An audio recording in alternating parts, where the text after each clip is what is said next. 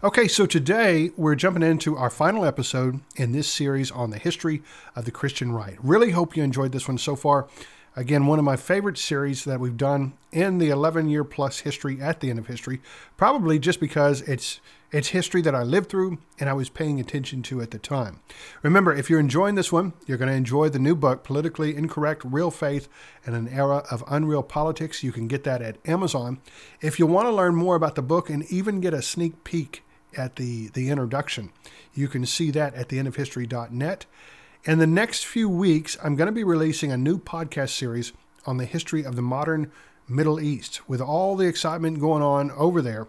Today, it's it's probably beneficial that you get a good grounding on the facts of how we got to where we are today as far as the history of the Middle East. So that's coming soon. Watch your podcast feeds for that.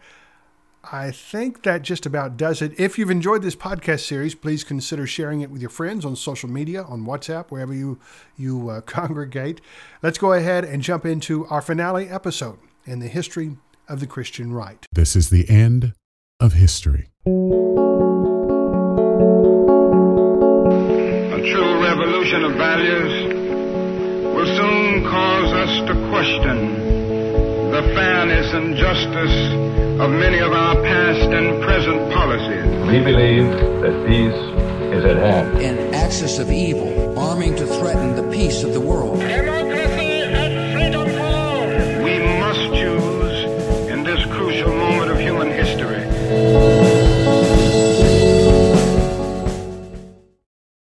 Several of the nation's leading newspapers and magazines, from the, well, I've seen it in the New York Times, the Atlantic Magazine, they've all pointed out the almost complete lack of presence for the religious right and religious right issues in this 2016 presidential election. Now, I talked about this a little bit in an article that I posted a couple of weeks ago there at the end of history.net.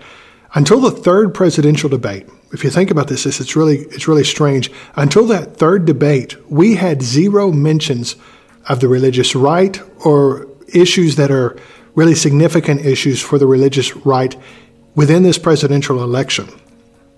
Then, I, guess, in the third presidential debate, the uh, the moderator, the Fox News moderator, he asked a question about abortion, but other than that, that was about it.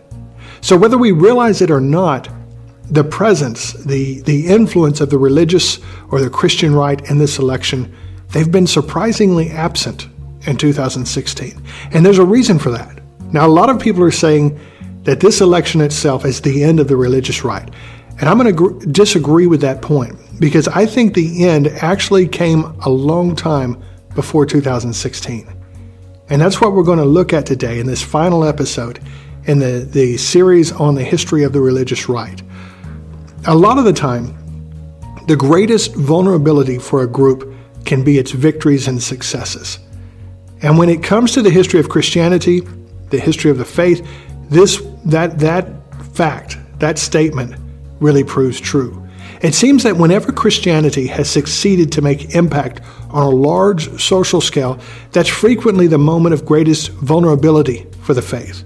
Now, we can go all the way back to the early church to see this. The early church was born in the midst of persecution, and that continued for almost 300 years, you know, three centuries. This was a time when people who professed to the Christian faith they were being burned alive. They were being fed to, to lions by the Roman Empire. So there was tr- tremendous terrific resistance in the world around them. But that was also a time when the church thrived with a really pure, a real, a real uh, formidable Christian faith and lifestyle within the church.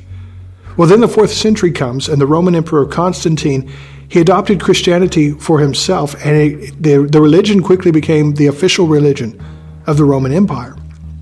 So the, the resistance ended, but that achievement and that success throughout the, the Roman Empire, it ended up being one of the biggest detriments to that purity, that sincerity of the faith that had spread across the empire for so long.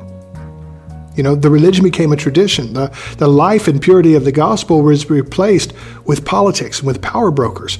And before long, you had this corrupt religion, and the church was dominating every aspect of life in the Christian Roman world.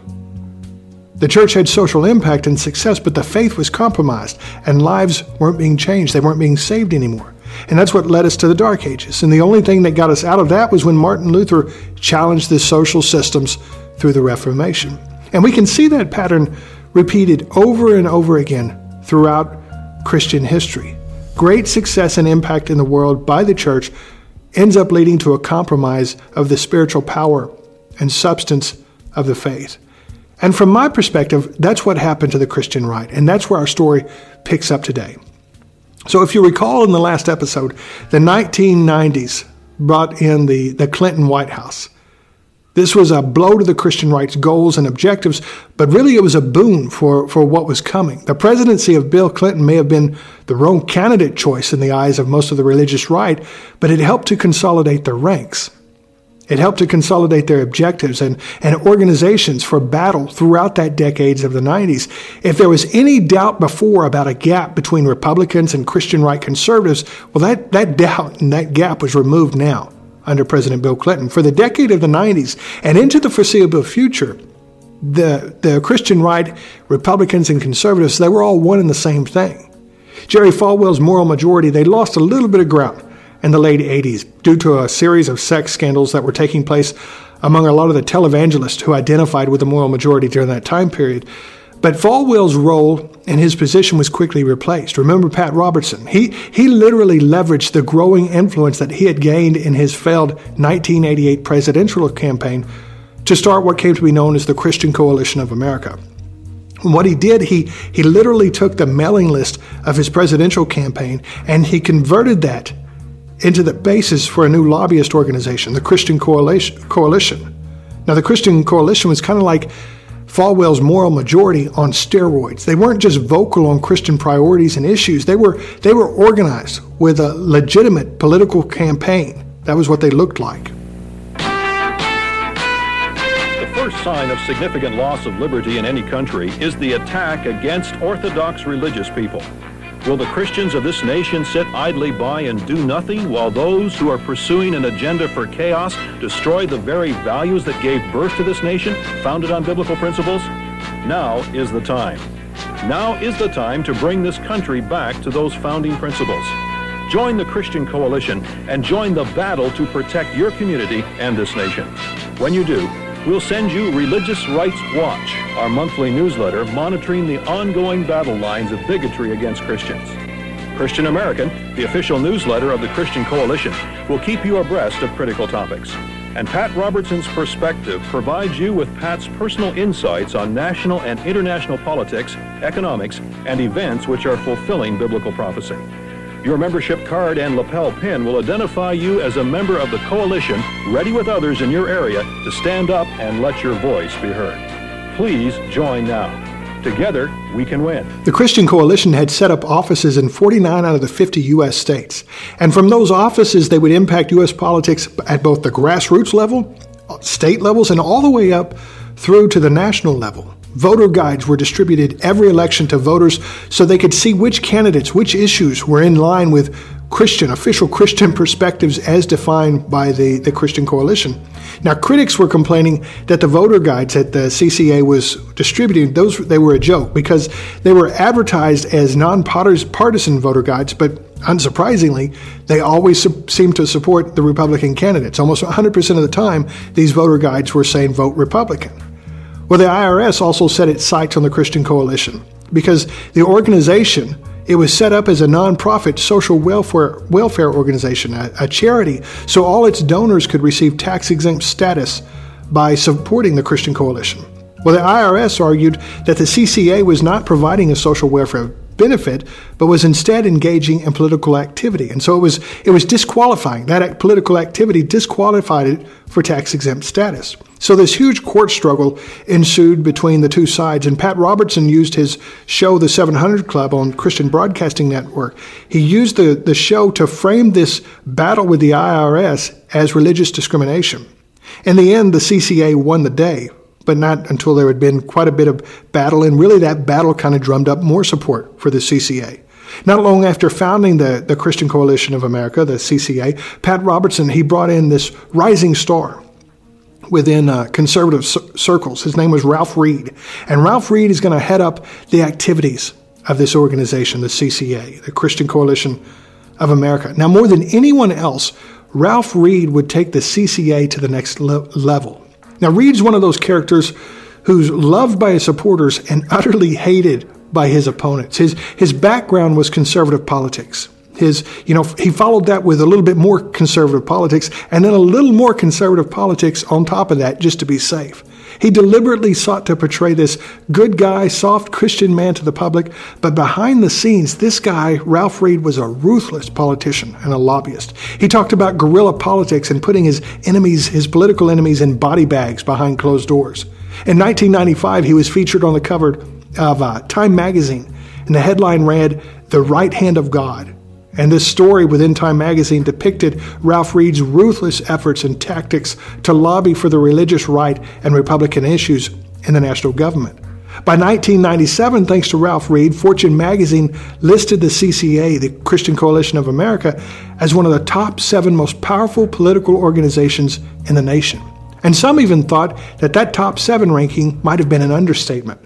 Christian Coalition Executive Director Ralph Reed. We felt that with the roughly 1,900,000 households that Pat Robertson came out of his presidential campaign with on computer tape, about 175,000 of those identified as activists and prime donors, that there was a built-in base to build a new pro-family uh, Christian organization in this country. The question is how we accomplish it, and that's where we get to this five-fold strategy. It's a five-fold strategy that if we execute this in the coming 10 years, we will be the most powerful political force in American politics. The first is a grassroots strategy. We're going to have the nation divided up into seven seven-state regions. And in each of those regions, we're going to have a full-time, paid, trained, professional regional director. They will be responsible for training activists in their region, interfacing with candidates at the local, state, and federal level, and mobilizing people at the grassroots. Each of those regional directors in each of those seven states will have 10 top counties, targets, where they have to organize down into the precincts by the next election. Organized into precincts with precinct captains and then block captains. Second aspect of the grassroots strategy is one that I've already touched on, and that's the leadership schools. We're going to put literally millions of dollars into the field to teach people. Second uh, leg of this strategy is a lobby strategy. Once you've built that grassroots organization, then what do you do with it? The answer is you mobilize it to influence public policy. And so what we're going to do is have a full-time lobbying presence in Washington by the middle of 1991 with a fully staffed lobbyist who will track legislation and keep our people updated. And then we will have either a part-time or full-time pro-family lobbyist in as many state capitals as we can organize. Third aspect of this I think is very important, and that's a media strategy. The mistake that we made in the 80s was in allowing the media to filter our message through television and newspapers, so that the only thing the American people found out about who we were and what we stood for was what the media said we were. So through the media, we have a sophisticated program of radio and television. We're going to be running 60 and 120 second spots on the Christian Coalition on 309 radio stations around the nation. And in addition to that, we'll be doing issue spots on national cable television. We'll also be doing billboards, and we will be doing full-page ads in national newspapers. We're going to be spending about a quarter of a million dollars a year on media so that the message that people get about the Christian Coalition and who we are is what we want them to get instead of what the media wants us to get. Fourthly, we have a legal strategy. This battle, in addition to being fought in the airwaves and in the halls of Congress, will be fought in the courtrooms. In fact, in many cases, it's a natural flow. You get a bill passed, ACLU goes in and sues over it, and then you end up in court. And then finally, and really most importantly, it's a strategy of prayer. You know, as good as it sounds, if it's our plan and not God's plan, it's not going to work.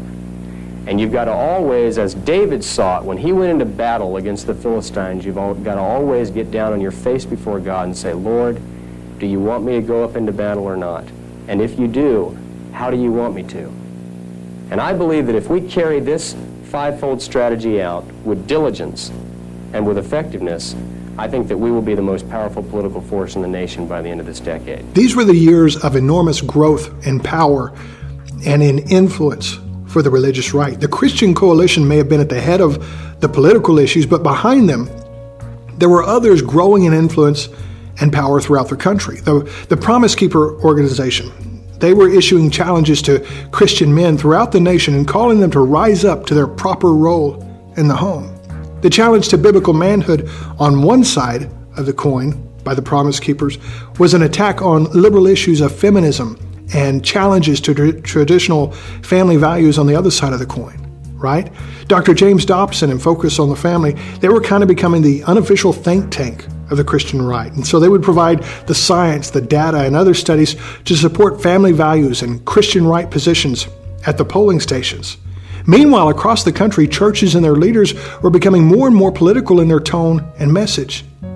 We heard a clip from Jerry Falwell in an earlier episode of how Christians and leaders had tried to stay away from and tried to stay out of politics ever since the days of Prohibition.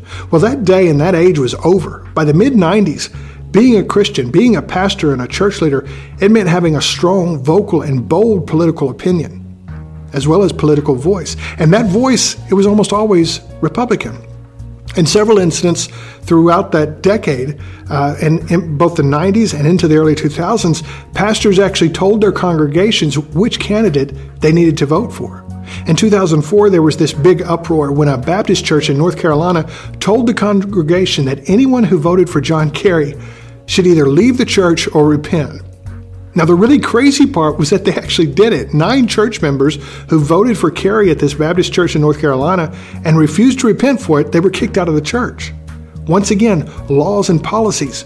They weren't necessarily changing that much throughout this time period, but the nation was changing, the electorate was changing, and thanks to all these efforts among the religious right, the Congress itself was changing. More and more representatives in the Congress and in the Senate, they were arriving to office with the support and blessings of the organizations, all these different organizations and support systems of the religious right. Well, along with that support came a degree of obligation. Like any lobbyist group, if the religious right got to the elected officials, if they got them elected to office, well, that lobbyist group, the Christian right, they expected the, ele- the, uh, the elected official to follow their policy positions once they were in office. The thing is, they weren't just policy positions. And that's the problem. These were the policies and positions of God Almighty. They were infused with a righteousness and with biblical authority. Now, I say that with a certain degree of hyperbole, but that's really what it all boiled down to when you when you think about it. These policies and values weren't just about what would be most productive, what would be most most effective for the government. It was about right and wrong, good and evil. So because of this, there's a certain degree of abandon that people who were really bought into the ways of the religious right could take in support of those ways. The battle of the religious right was seen really most fully manifested in the Republican Congress. Newt Gingrich and a new Republican majority arrived not only because of the religious right, but they did play a great role. And a partnership was set between the two, kind of by default. That partnership saw itself practically at war at war in this battle for good and evil between the ways of God, the church, family values on the religious right side, and the ways of evil, evil, liberalism, humanism, and wrong on the other side, which was represented by the Democratic president, Bill Clinton. So you come to corruption scandals. Now, corruption investigations had become a tool of political jousting between the president and the Congress ever since Nixon resigned in the Watergate scandal. Ronald Reagan had his own scandals and corruption investigations initiated by a Democratic Congress. Had George H.W. Bush served more than one term, he no doubt would have fallen victim to these tactics as well. Well, in the 90s, the Republican Congress took this to a whole new level against President Clinton. The pattern set at that time has really continued all the way to the present. This is really a large part of the polarization between the president and the Congress today, kind of built up during the 90s.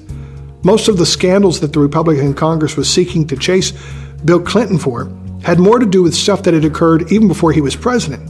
Special prosecutors were set up to investigate the president, to investigate First Lady Hillary Clinton and, and their whole staff. Millions of dollars in man hours were put into these efforts with hardly anything to show for it all. Well, the thing that tripped up President Clinton, the thing that tripped him up and what he became famous for, wasn't really the scandals and the corruption that was being investigated. It was a lie, he told in one of the depositions for the scandal. In the deposition, a uh, question was asked about a White House intern. And President Clinton explained that he had not had sexual relations with her, famously described, said, answered it that way. Now, that sounds like a passing subnote to a bigger issue being investigated, except for the fact that President Clinton was lying. Indeed, I did have a relationship with Miss Lewinsky that was not appropriate. In fact, it was wrong. It constituted a critical lapse in judgment and a personal failure on my part for which I am solely and completely responsible. So, the Clinton Lewinsky scandal became one of the biggest stories of the decade and one of the biggest actions yet to really degrading the respect and dignity of the office of the president. And, and the court hearings, I just put a subnote or, or a little, little piece of that there because it's just well, frankly, it's just too family unfriendly to be putting on the podcast, according to the standards I try to abide by here. But if you listen to the actual hearing and the reports here, and there's videos of it on YouTube, and the court hearings on this issue, you can almost sense the glee and the special prosecutor's questions as the President of the United States is forced to answer all manner of personal questions before a television camera. But of course, you know, the other side of that is President Clinton did put himself there. Well, the president would end up being impeached by the House of Representatives and then acquitted by the Senate. The scandal, though, it serves as a blemish to his presidency and American history to this day, but it was also a key event in the history of the re- religious right. The men and women who voted for impeachment of the president, who pushed the special prosecutor to go after him on these issues, they were those who supported and were supported by the religious right. They didn't do it just because they were being told to do so by the Christian right lobbyist groups. They did it because it was the perfect example of this wicked liberalism run amok. This was the example that proved the liberals were a bunch of hedonists who would never support family values. The religious right, therefore, had to, had to protect the sanctity of marriage and of America. This was the peak of influence for the religious right. These were, they were literally able to impeach a president.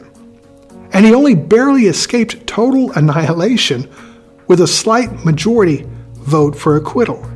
So the celebration and self righteousness seemed to swell in the party of the religious right. Republicans lorded this thing over Clinton and the Democrats. They, along with the re- religious right, owned, they now owned the moral high ground in America because certainly President Clinton was nowhere near that high ground. And this is where it ends. From where I see it, this is where the story of the rise of the religious right becomes, well, it comes to an end because this is where they got too big for their britches. They went too far. It's where they became vulnerable and collapsed under the weight of their own hubris. The religious right had grown in less than half a century from getting In God We Trust established as the national motto, fighting for prayer in school and against abortion, and now they had threatened a president within an inch of his political life. He would never be able to talk down on the religious right or their voters again. His, his policies would be paralyzed from the liberal extremism he might have sought after that for the duration of his term as president. This was political success, but in my opinion, it was the end of the religious right because within a decade's time, the fraudulence of the religious right was put on full display. The senators and the representatives who had pushed so hard for impeachment and standards of integrity against the president in the name of Christian and family values, they began, they began being forced from office themselves. One by one over the next decade, one senator and congressman after another was forced from office due to sex scandals and finance scandals. Newt Gingrich, who pushed so hard on the president's sex scandal, saw his own marriage dissolve when he was caught in his own affair with his own staff member.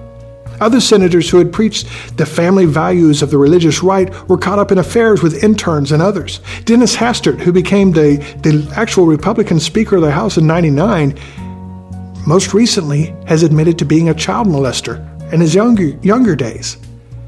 It wasn't Pat Robertson and the Christian Coalition, but it was the people who they had endorsed. It was the representatives who they said stood for family values and the Christian right. It was those who had self righteously condemned Bill Clinton in delight and who next fell under the weight of their own hypocrisy. This was the end of the religious right. We just didn't know it at the time. They remained powerful for another 10 years or so in American politics, but they had lost the moral legitimacy that they had once preached. They weren't trusted like they were before. When George W. Bush was elected president in 2000, he was the poster boy for everything Christian and everything the religious right ever wanted in a president. Well, if they don't know, it's going to be hard to explain. Um, when you turn your heart and your life over to Christ, when you accept Christ as a Savior, it changes your heart, it changes your life. And that's what happened to me. George W. Bush was the first born again president since Jimmy Carter, but now we had a president who wasn't only born again, but was also on the right side of the political issues. This was supposed to be the beginning of a new day for Christian America. This was going to be where Christian America itself was reborn and back where it started in the 50s. In 2000, Bush got 68% of the white evangelical vote in America. That's a huge number, and it represented about 23% of the total electorate in an, in, a, in an election that was literally the closest and most contested presidential election in history to date. In 2004, that number of white evangelical voters who supported President Bush rose to 78%. So, for the first time in 2000 and 2004, since its inception, the religious right could say they literally determined who would be the President of the United States. Liberals were freaking out during this time period. I read a book right around that time, maybe 2002, 2003, it may have been 05, but it was called American Theocracy. And this book talked about how dangerous it was for Bush to talk so much about his faith and how much power the religious right had. Was America going the way of Iran and other religious theocracies where pastors and church leaders determine the future of the country and its policies?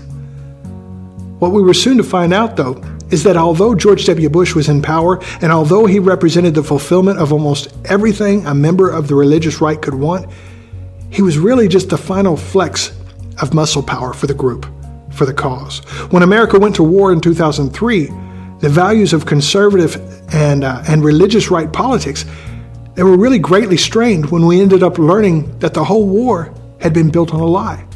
As the years went by and, and America felt the weight of two unending wars in Iraq and Afghanistan, along with a failing, collapsing, nearly collapsing economy, the religious right was seen as powerless to really fight against these things. Being at the top of the political mountain proved more than the religious right could really handle. The biggest problem for the religious right, though, wasn't the war or the economy. It was the lack of substance in their positions. They talked the big talk of righteousness and family values, but when they came to, to power, they acted like everyone else in those positions of power. The religious right's congressmen got swallowed up in sex and corruption scandals as easily as the, the liberal congressmen did.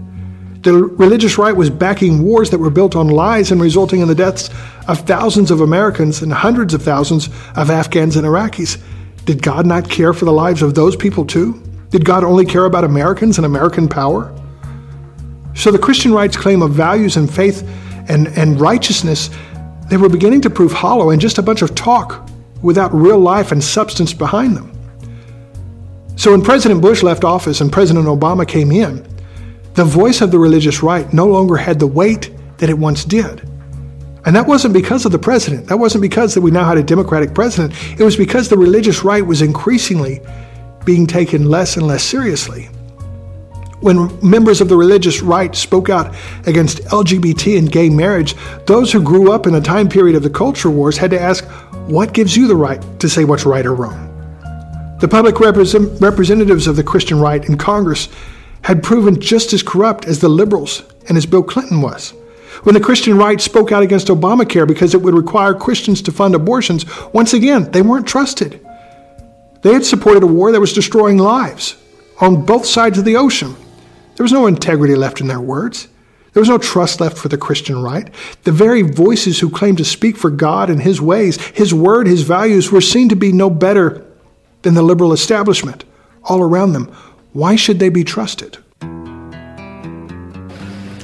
It is about who we are. It is about what we believe and what we stand for as Americans. There is a religious war going on in this country. It is a cultural war as critical to the kind of nation we shall be as the Cold War itself, for this war is for the soul of America. The Bible says in 1 Peter 2:17, honor all men, fear God, honor the king. And the king referred to was the Roman emperor. Since our nation is a republic and not a monarchy, this scripture could read, honor the nation. Ah.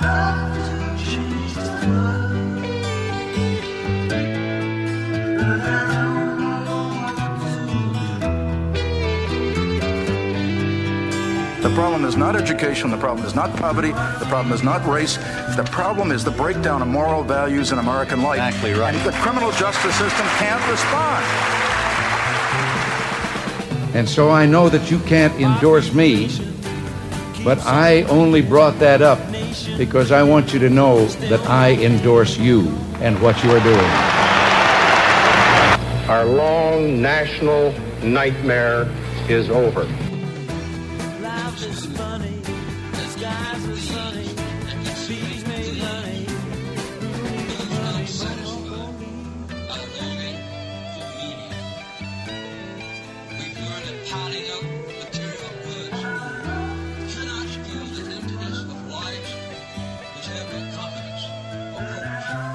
We got the religious right so involved that they may have, we may have gone too far. The ethical and moral principles of the Judeo Christian faith and the God of that tradition are found throughout the Declaration of Independence. When you turn your heart and your life over to Christ, when you accept Christ as a Savior, it changes your heart, it changes your life. And if we're going to bring people together, as we must bring them together, if we're going to have peace in the world, if our young people are going to have a fulfillment beyond simply those material things, they must turn to those great spiritual sources that have made America the great country that it is. This is my country. This is our country. Let's the world know today that the majority of us still proudly sing, My country, tis of thee, sweet land of liberty.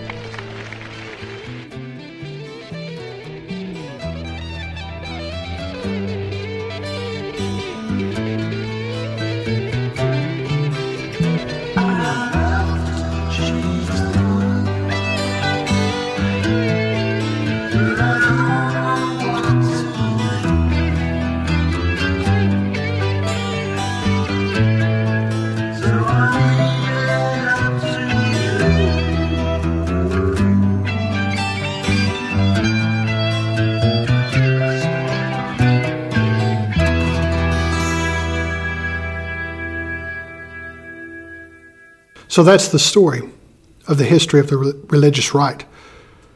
Will it continue as a political force? Well, it certainly hasn't in 2016. Like I said, though, I think the end came a long time before this year. I did want to close out this series, though, with some final thoughts about Christians and people of faith in politics. These are just some thoughts to consider as we go forward and we examine our own lives. I know a lot of people who listen to this podcast would consider themselves members of the religious right, or, or maybe like me, you consider yourselves former members of the Christian right. So these are some thoughts to consider, and maybe you'll agree with me, maybe not. I'd love to hear some feedback in the comments section there at the website. But here's some thoughts to consider. First off, I think the Christian right started out as a good thing. All right? I want to make sure that that's clear because I think it was good, honest, Bible believing people who wanted the best for their families, wanted the best for their communities and their country. But somewhere along the way, the waters got muddled. Political wins and victories became more important than biblical values and principles. I remember seeing a sign in 2002, maybe 2004, one of those congressional elections, in the early part of the decade. This guy was running for state office, and he had an Ichthus fish on all his campaign posters. You know, the little design of the Ichthus fish.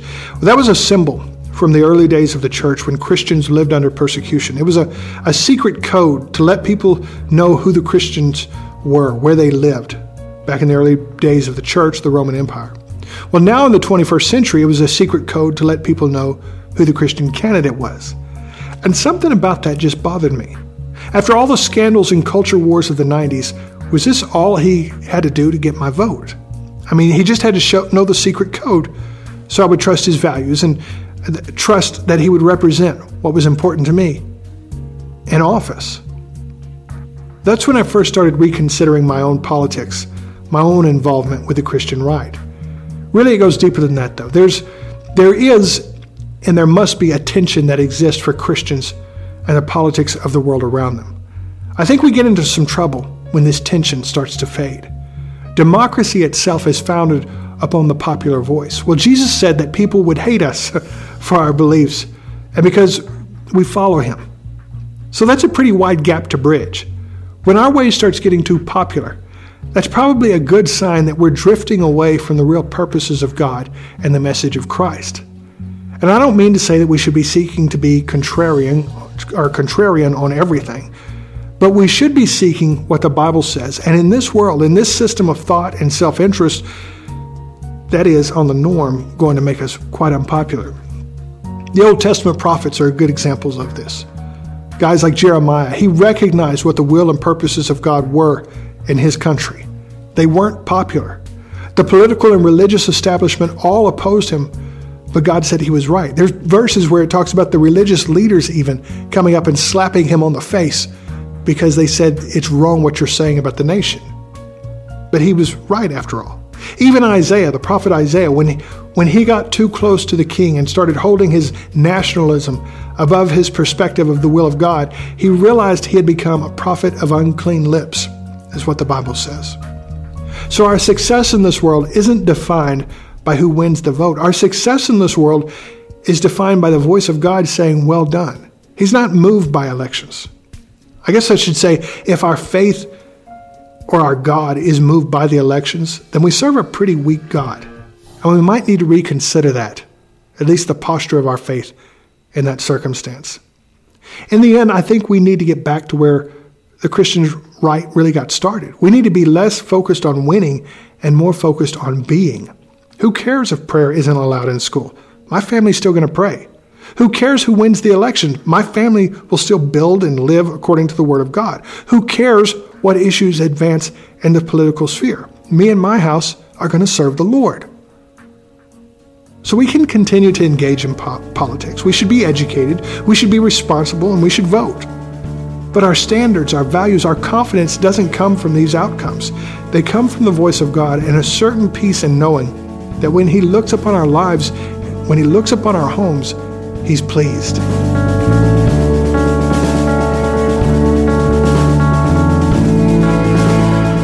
Thanks for listening to The End of History with J.B. Shreve.